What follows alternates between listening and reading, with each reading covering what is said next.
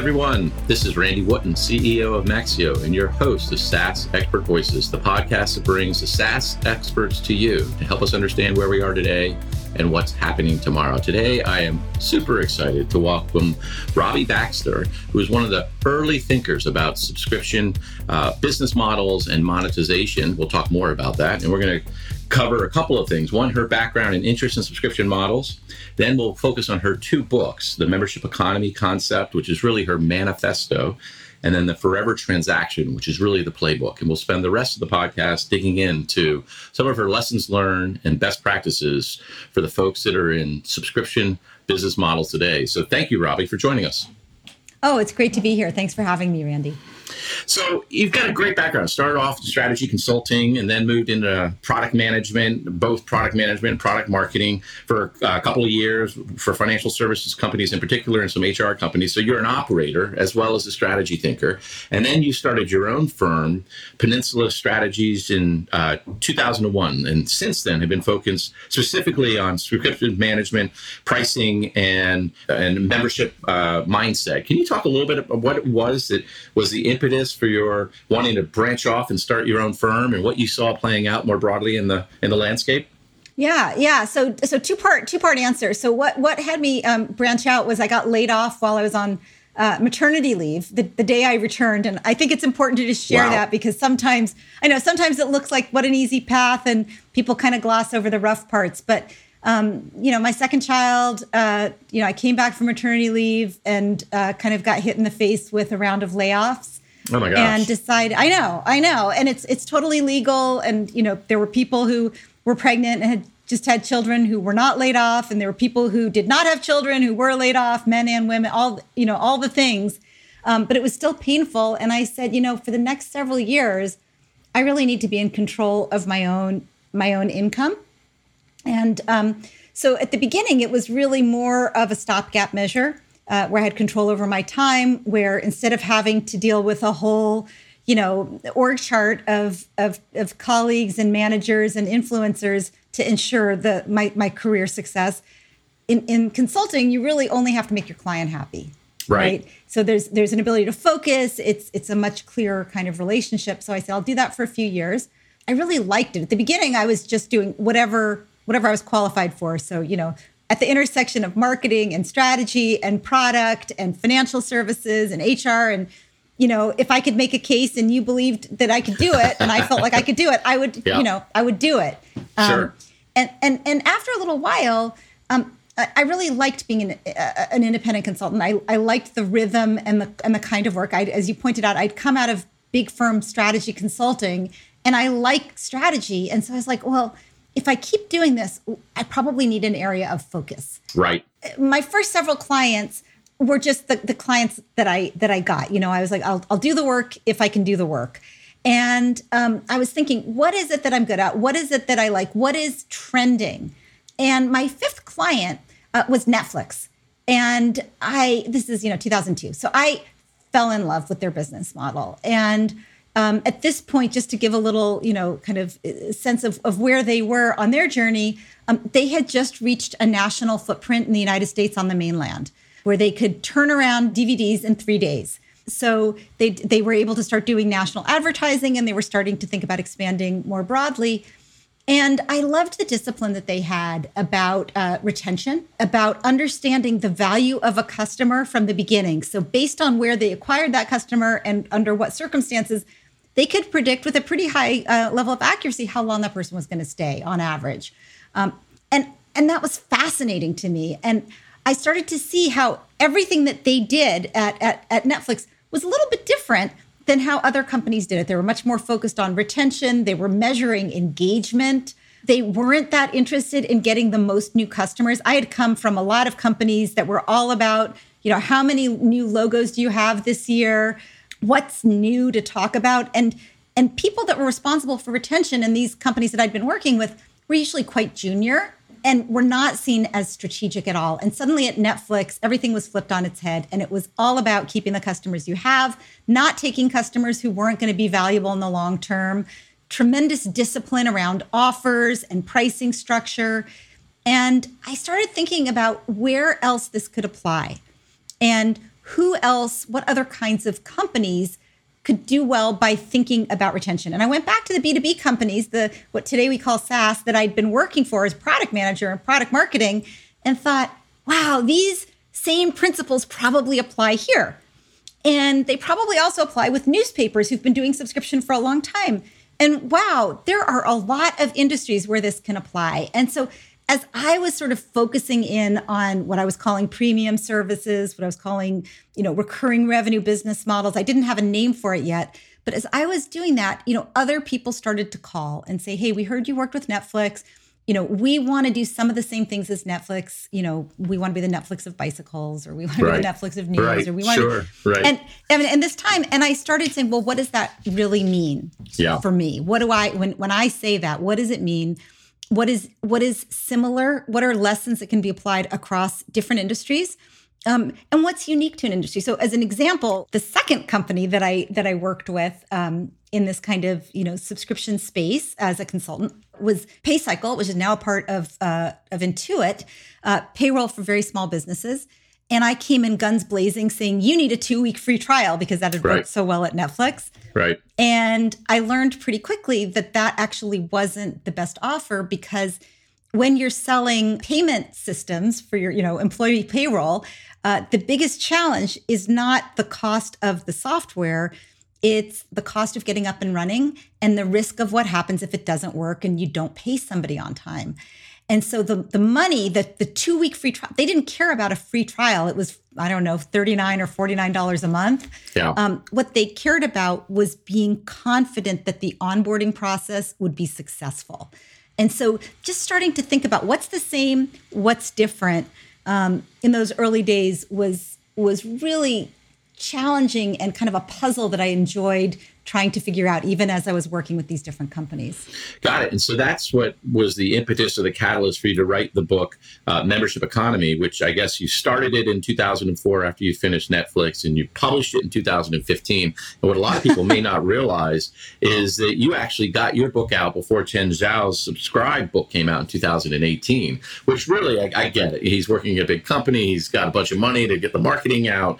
But some of the ideas that you were working with even predated him, which I think is fabulous. I mean, it's it's a great book um, uh, for people in, uh, across the interweb that's listening to this right now. To to if you want to go back and do the archaeological dig of how, who was doing the thinking around subscription uh, as a business model and membership as a as a way to include your and increase your business. I got to tell you, Robbie Baxter's books is, is one of the one of the ones to start with. And it sounded like that that that was uh, you were really out in front, and you had people calling you, asking you, what were some of the takeaways beyond the ones we chatted about uh, around this idea of the membership economy for businesses. So for all the people out there, B2B, we talked a little bit about retention and focusing on that area of customer success. Gainsight has really driven that forward. I was part of that world at Salesforce. It put a huge premium on that. I was there in 2012, but just that whole business model that undergirds the membership economy. Do you have a couple other thoughts or best practices you would want to elucidate for our listeners? Yeah, I mean, I think one of the really important things is that if you want to justify recurring revenue, you have to have a product that solves your problem on an ongoing basis. So, how you design the product um, becomes really important. It's not just about change. It's not just about slapping subscription pricing on something and calling it, you know, as a service. Um, it, the the product, the underlying product, has to be designed for you know easy uh, easy deployment for expansion over time for not just you know i always think about there's a there's an acquisition benefit. There's a reason that somebody buys your product signs up you know uh, signs the contract uh, gets started does the small experiment. But then the onus is really on the subscription business owner um, to engage the users and expand the relationship over time. So that's you know it's a function of is it the right product for that? Is the product designed for onboarding and for expansion over time? And it's also about the organization being structured in a way that they can tell like as i as i mentioned with netflix they could tell in the first two weeks your likelihood of becoming a good customer. And i think the same thing is true uh, in in many businesses. You can tell right away you know are the things happening that indicate that onboarding is is successful, that the right people are using it, they're using the right set of features, they're engaging their colleagues appropriately. And I think that that the, the way those pieces fit together is really important. In nascent, you know, we're in Silicon Valley, right? In in businesses that start SaaS or that start subscription, some of these things might be more intuitive, but a lot of large companies are are in the midst of painful transformations to this model. And they often, you know, I think they often start with the tail wagging the dog, which is we need subscription revenue to justify higher market valuations. Yeah. So let's start charging differently and we'll fix everything else as we go instead yeah. of sort of saying this is a very holistic um, transformation and we need to look at what this means you know not just for pricing but for you know the product itself for the aftermarket you know kind of a post sales experience the way you know our, our people answer the phone the way we talk about the product, the way we acquire customers, right? There's going to be some customers where it's like it's easy to acquire them, but they're never going to expand over time, and so it's not worth it to, to bring them on. They don't they don't align with your with your model, and they're not going to let you scale. So a, a couple of things there. Uh, one, just that last point, I think is really interesting that you see a lot of people right now within the subscription business model writ large. There's this uh, almost tribal battle between sales led growth and product led growth. And the mm. answer is not either or, it's actually and, I think. And a lot of companies are going to have to embrace both. But if you've been primarily a sales led growth model where you have marketing and sales, engaging with customers directly, you're doing negotiated agreements, you're getting an invoice out, it's usually an annual type of contract with a renewal type motion. If that's what you're core uh, go to market model is, and you say, okay, now we're going to tack on PLG, it's a radically different way of thinking about the world. I mean, even the last couple of SaaStrs I've been to, it's all been about PLG and usage based model, and what does that mean? And your product is actually going to get people to sign up. But it's not just about saying your PLG. You have to think about, well, how do you go to market? How do you create a, a self serve freemium type of experience? How do you take the post sales experience to drive conversions to a paid model and, and then execute the renewal motion? So I think to your point, it's really a business bet as you're moving either from on-prem legacy to subscription or within subscription to uh, break out different go-to-market models. I think that was one of the points you're making, and so the whole company has to be aligned around that. The other one that I think you were sort of pointing to, which I, I fundamentally believe as well, is even in SaaS companies today, you do see this gap between sales and customer lifecycle management.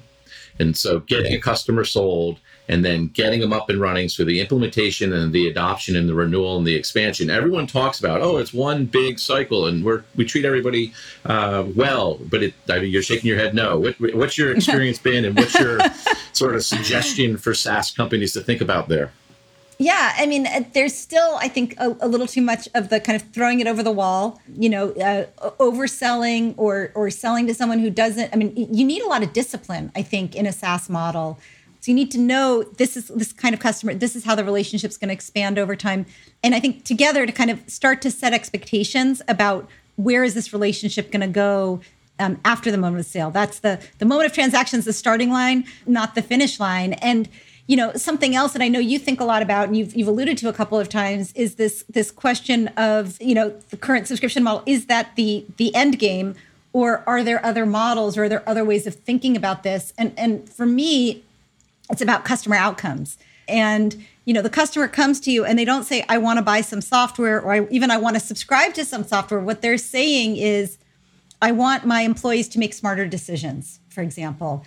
And so that, you know, assumes that the, the, the employees are, you know, using the product, uh, using it regularly, using it well. And I think a lot of companies would would rather be billed on that because it aligns better with the outcome, right? Rather than paying for a seat, which is an entitlement, paying for usage, um, metered payment. There's there's a lot of different ways that I think organizations can go as they move toward aligning their pricing with outcomes. Yeah, I think you're absolutely spot on. I mean, part of the reason I joined Maxio was because it was really focused on the space of usage based pricing and, to your point, aligning the value prop. So, a couple takeaways, and then we'll shift to your next book, The Forever Transaction. But one, I, what I heard from you was understand the value of the customer at time of transaction. And it's going to take a little while to do that. You're not going to know that when you're just getting started. So then what can you do? You can under, you can give a freemium um, offering, but then you have to understand the early signals of potential customer value that you can monetize monetize over time. What's working, what's not. I think the other thing we had chatted about in our pre-brief was when you're early, you often end up taking lots of different customers because they're going to pay you. And the challenge yes. is getting super crisp on the ICP where you have real value and the customer is going to grow with you over time. So if you're moving from a B2C to a B2B model, right, you're going to be a bunch of customers you're going to disappoint, but being okay with that and segmenting it. I remember when I was CEO of a company called Percolate, we were a social media platform that was trying to make a strategic transition into customer content marketing, a CMP. So the entire business had been built for one use case that we were trying to extend and expand so we would be, you know, a broader TAM. And what was interesting is we actually had to segment out the customer base and with the board talk about the two different customers. These are the customers, these new customers, this small business is where we want to go. Don't get distracted by looking over here because we're not optimizing for it. We're not investing resources in terms of technology or additional service. We want to keep them as long as we can. But if they're not going to move with us into this new world, we're going to let them go. And that was probably one of the hardest conversations I had is you see this business, you know, deliberately you're cannibalizing it to fund what is going to be the future business. And so I think for uh, companies, especially as they're getting out of the gate, is understanding what your core value prop is, where it's going to resonate, and then continually evaluating what's working, what's not in that construct. Yeah, I, I totally agree with you. And and it is it is painful. Um, and it does require education of your your board, your investors. You know, you you have to set expectations and say, you know, hey, we're we're going to actually turn down some short-term revenue so that we can build build the machine and that you know so that you know so that we can scale have going after too many different types of customers and too many different kinds of use cases can be can be really distracting um, and the other thing is if you, you know, subscribe to quarterly capitalism, where you're compensating everybody on the number that they hit, you know, at the end of March or the end of, you know, whatever whatever quarter it is, you know, and, and they may not even be around the next year, right? You're you're you're teaching people the the wrong habits, right? That the habit we want is for people to come and stay and expand. Well, that might be a perfect segue to your next book, The Forever Transaction. So, if the membership economy was your manifesto, identifying these broader themes in the marketplace and applying the lessons learned in a B2C Netflix world to the B2B world, and you had several uh, companies you worked on the front line with to manage that. You then translated that into this forever transaction, which was really the playbook. Can you talk a little bit about how that came together and, and what are the couple of points you would uh, highlight for people that are, again, B2B SaaS or thinking about this idea of the forever transaction, making sure you're lined up in terms of your product and your incentives to create success? Yeah. So so when I wrote I wrote the membership economy um, as, as, you said, I started making notes for it in 2004. It didn't come out until 2015. So I spent a lot of, I was really nervous that nobody was going to uh, see what I was seeing.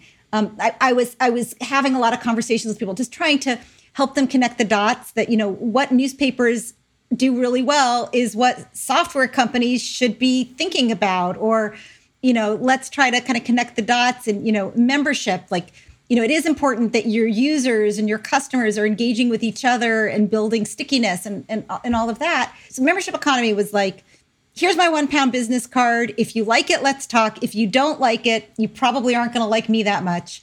Um, but you know, I mean, let's just let's just save ourselves, you know, all some yeah, right. some some heartache. Um, but but you know, that was 2015, and you know, people started, you know, getting on the bandwagon and being interested in subscriptions. And what I started hearing then was a lot of people coming to me saying, look, hey, we're talking and talking and talking about subscription. We're afraid to actually make the commitment to, you know, to move to a SaaS model or, you know, we have been subscription forever, but it doesn't seem to be working the same way. And it seems like these other companies like Salesforce are kind of eating our lunch and we're not sure what they're doing differently or you know, why their subscription or their SaaS model seems to work so much better than ours. And so I wrote the Forever Transaction as a how to.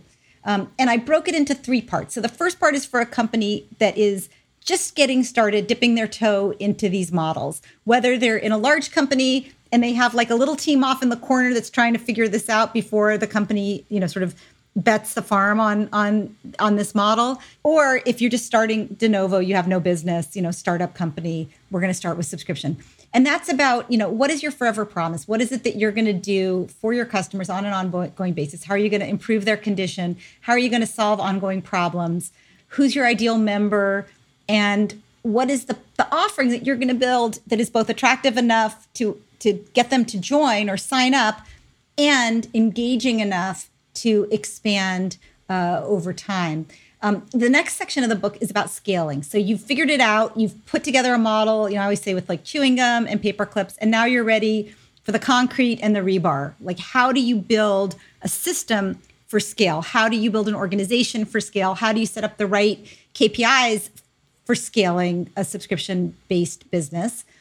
And that's a lot about culture too. You know, what kind of people do you need? What kind of mindset do you need? And then the last part of the book is about staying relevant. I think one of the risks of a lot of um, businesses that are recurring revenue is that when you do it well, customers relax into the relationship. This is just how they solve their problems, how they get things done. Periodically, you come out with an update. You know, they barely even notice that it's very, you know, it's very easy to just be lulled into this relationship. They stop looking for alternatives. And I think a lot of companies confuse loyalty with inertia. So just because your customers aren't leaving you does not mean that they love your product or that if they were out shopping today, they would pick your product again. There may be fantastic new competitors in the market, but because your customers aren't shopping, they don't know to be disappointed in you know what you have or haven't been doing so in that late stage what companies will say is our customers that know us love us but nobody seems to want to join anymore no we, we're having trouble getting new customers and so you know i i wrote the book explaining kind of breaking down each of those three phases and you know what are the problems you're likely to see and um, and how do you how do you attack each of those each of those problems and what I what I notice is people are like, "Oh, you're seeing around the corners. That's exactly. How did you know we have that issue?" And it's like, well, they all go together. They all go together. Yeah, and I think that's one of the interesting thing about the SaaS business model in general is there's uh, well, obviously for Maxio, we help people understand their SaaS operating metrics, and we're able to pattern match across the 2,300 customers. And I think all VCs and PE firms are doing the same. So they say, look, if you're a vertical B2B SaaS company this is what your net retention should be. This is um, how much you spell, spend on sales and marketing. So I do think there's pattern matching going on, and everybody has the playbook now. You know, many years after you started to uh, identify it uh, with your first book, and then write out the the how to book. And so I think it's a wonderful book for people that uh, again are either getting started or trying to scale, especially for our early customer base. We talked about a couple of examples, but I'd love for you to share with the with the broader audience. One was Strava. I'm a huge fan of Strava. I've been an early adopter of it, and I think when you talk about your, um, I think it was the, in your first part of the book, and how do you create that forever promise? Can you talk a little bit about Strava and what they got right, and what you think some of that? Again, it's primarily B2C, but I do think there's some directly applicable lessons learned for B2B companies with that model. Yeah, so um, I've been talking with the the Strava founders since since the beginning. So since it was an idea on on a, on a piece of paper, and you know they're both they're both uh, athletes, and they wanted to create a community for athletes in a way for tracking and competing and uh, encouraging one another, very much around community. And so, you know, to build community, right? There's there's sort of a chicken and egg problem. You know, you want to build the community um, before you have anything really to, to charge for. So, you know, they were very ad supported early on or sponsor, they, you know, they called it sponsor supported and really focused on just getting all the athletes using, you know, using the platform, being able to in, in, engage with one another. And they had a subscription. This is, I found this really interesting. They had a subscription. I think it was like $5 from, from pretty early on.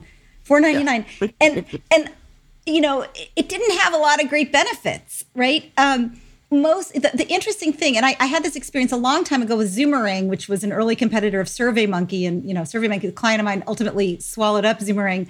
One of their biggest problems is the free product was good enough for most people right? Same thing with strava right? The free product is actually great for most people. And so they actually did some research and said well who are these people then that are paying? What is the value they're getting? And what most people said is i love you guys so much that I want you to be around and I want I want to support whatever you're doing. And if that subscription ever becomes valuable and has more features, I'd love to be the first to get it, but I'm just happy to pay $5 a month.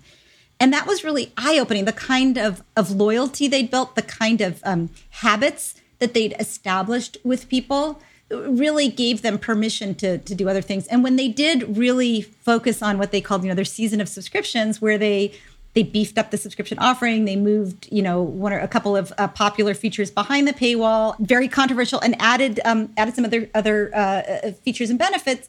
You know, they were really focused on who's going to get value, who's not. How do we move the right people there? How do we make sure that they use those features and appreciate them? And how do we communicate that we're taking? I mean, this is a hard thing for a lot of businesses when you take something that used to be free and you move it behind the paywall. How do we explain? Why we're why we're doing that. Price increases and and uh, you know moving uh, moving love, beloved features uh, th- those are things that are particularly hard to do when you're you're you're you've got a subscription type of relationship with your customer. I think you're right. I think i think of Geoffrey moore's crossing the chasm and you have these early adopters who just want to use something because it's cool and new and then how do you cross the chasm to get to the early majority? But in doing so how do you not forget the people that brought you there. And so, as an early yeah. Strava adopter of the free product, I 100% hear you in terms of when they initially were charging five bucks. My friends and I were all like, okay, five bucks a month, that's fine. Uh, you know, support them. But then there was this existential crisis about wait, they're charging more and more features are going behind the paywall. But I think I think in this and what's different today is we live in a subscription economy as B2C. You're just used to paying subscriptions. And so rather than buying the prepackaged product from Best Buy, you're buying subscriptions. I can't even tell you in my own family how many different subscriptions we have. In the B2B world, I think similarly, it's um, on average, I heard uh, companies that are $20 million have 100 something SaaS subscriptions. And so everyone, it's super easy to put it on your credit card and have it be part of your OPEX, not your CAPEX. Uh, functional leaders are able to sign up for these things. And I do think it's the onus is on the company to be able to continue to uh, uh, develop and deliver and educate on the value that they're creating for their customer base, which is really goes to your your third part of the book. I will probably won't have time to get in the second part, but the third part I thought it was great. You talk about the graying of the customer base and the yeah. idea of the product has to be competitive today. And many software companies lose focus on being current. And one of the examples you gave was the gym example. Um, I don't know if you want to talk a little bit about that, or you have another one about customers that take for granted their customer base and aren't staying current. And what do you, what can you do specifically to make sure that you're current, make sure that you're integrating the voice of the customer, or make sure you're getting the feedback loop so that you're staying current for today? Yeah, I mean, I think I think that the the issue is you know, if you just listen to your customers, right, they've become members. They've taken off their consumer hat, stopped looking for alternatives, put on their member hat. They're they're going to say we love you. They're not that, you know, they, they, they might have a random feature that they really want and give you a hard time about that. But for the most part, they're they're not really the only people you need to listen to. If you want to keep acquiring customers, first of all, you need to be balancing your acquisition metrics with those retention metrics. Right. So you want to make sure and and so you know, from a, a the voice of the customer perspective, it should be an orchestra and not just the violins. And what I mean by that is that you're not just listening to existing customers, you're listening to lapsed customers, customers who used to be your customers and no longer are. You're listening to prospects who are considering you and have other alternatives and are really focused on what's going on right now in the market. And you're listening for um, lost lost prospects. So you you know win loss record, the ones that you lost you should still be asking them what they think, what they're thinking about, what they value, and that's really the voice of the customer. It's it's the customer you want. It's it's the customer you want, not just the customers you have.